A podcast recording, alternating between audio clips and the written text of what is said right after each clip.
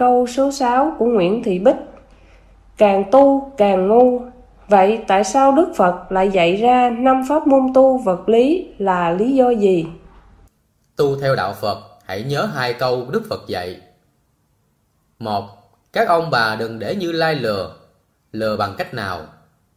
hai Chớ dẫm Như Lai vết đã qua. Tức đừng đi theo việc làm của Như Lai.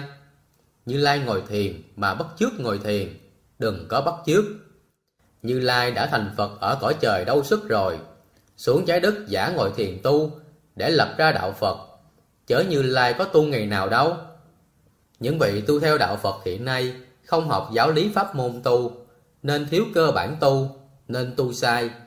Ngồi thiền bị các vị âm hồn nhập, xưng thánh, rồi nói là đắc đạo.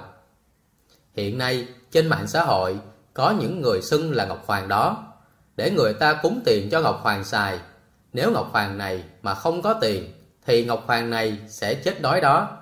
Còn Đức Phật dạy năm pháp môn tu là để dụ các người tu theo đạo Phật, có chứng, có đắc, họ mới tu, thì đạo Phật mới duy trì được trên 2.560 năm, để cho pháp môn giải thoát cho công bố ra.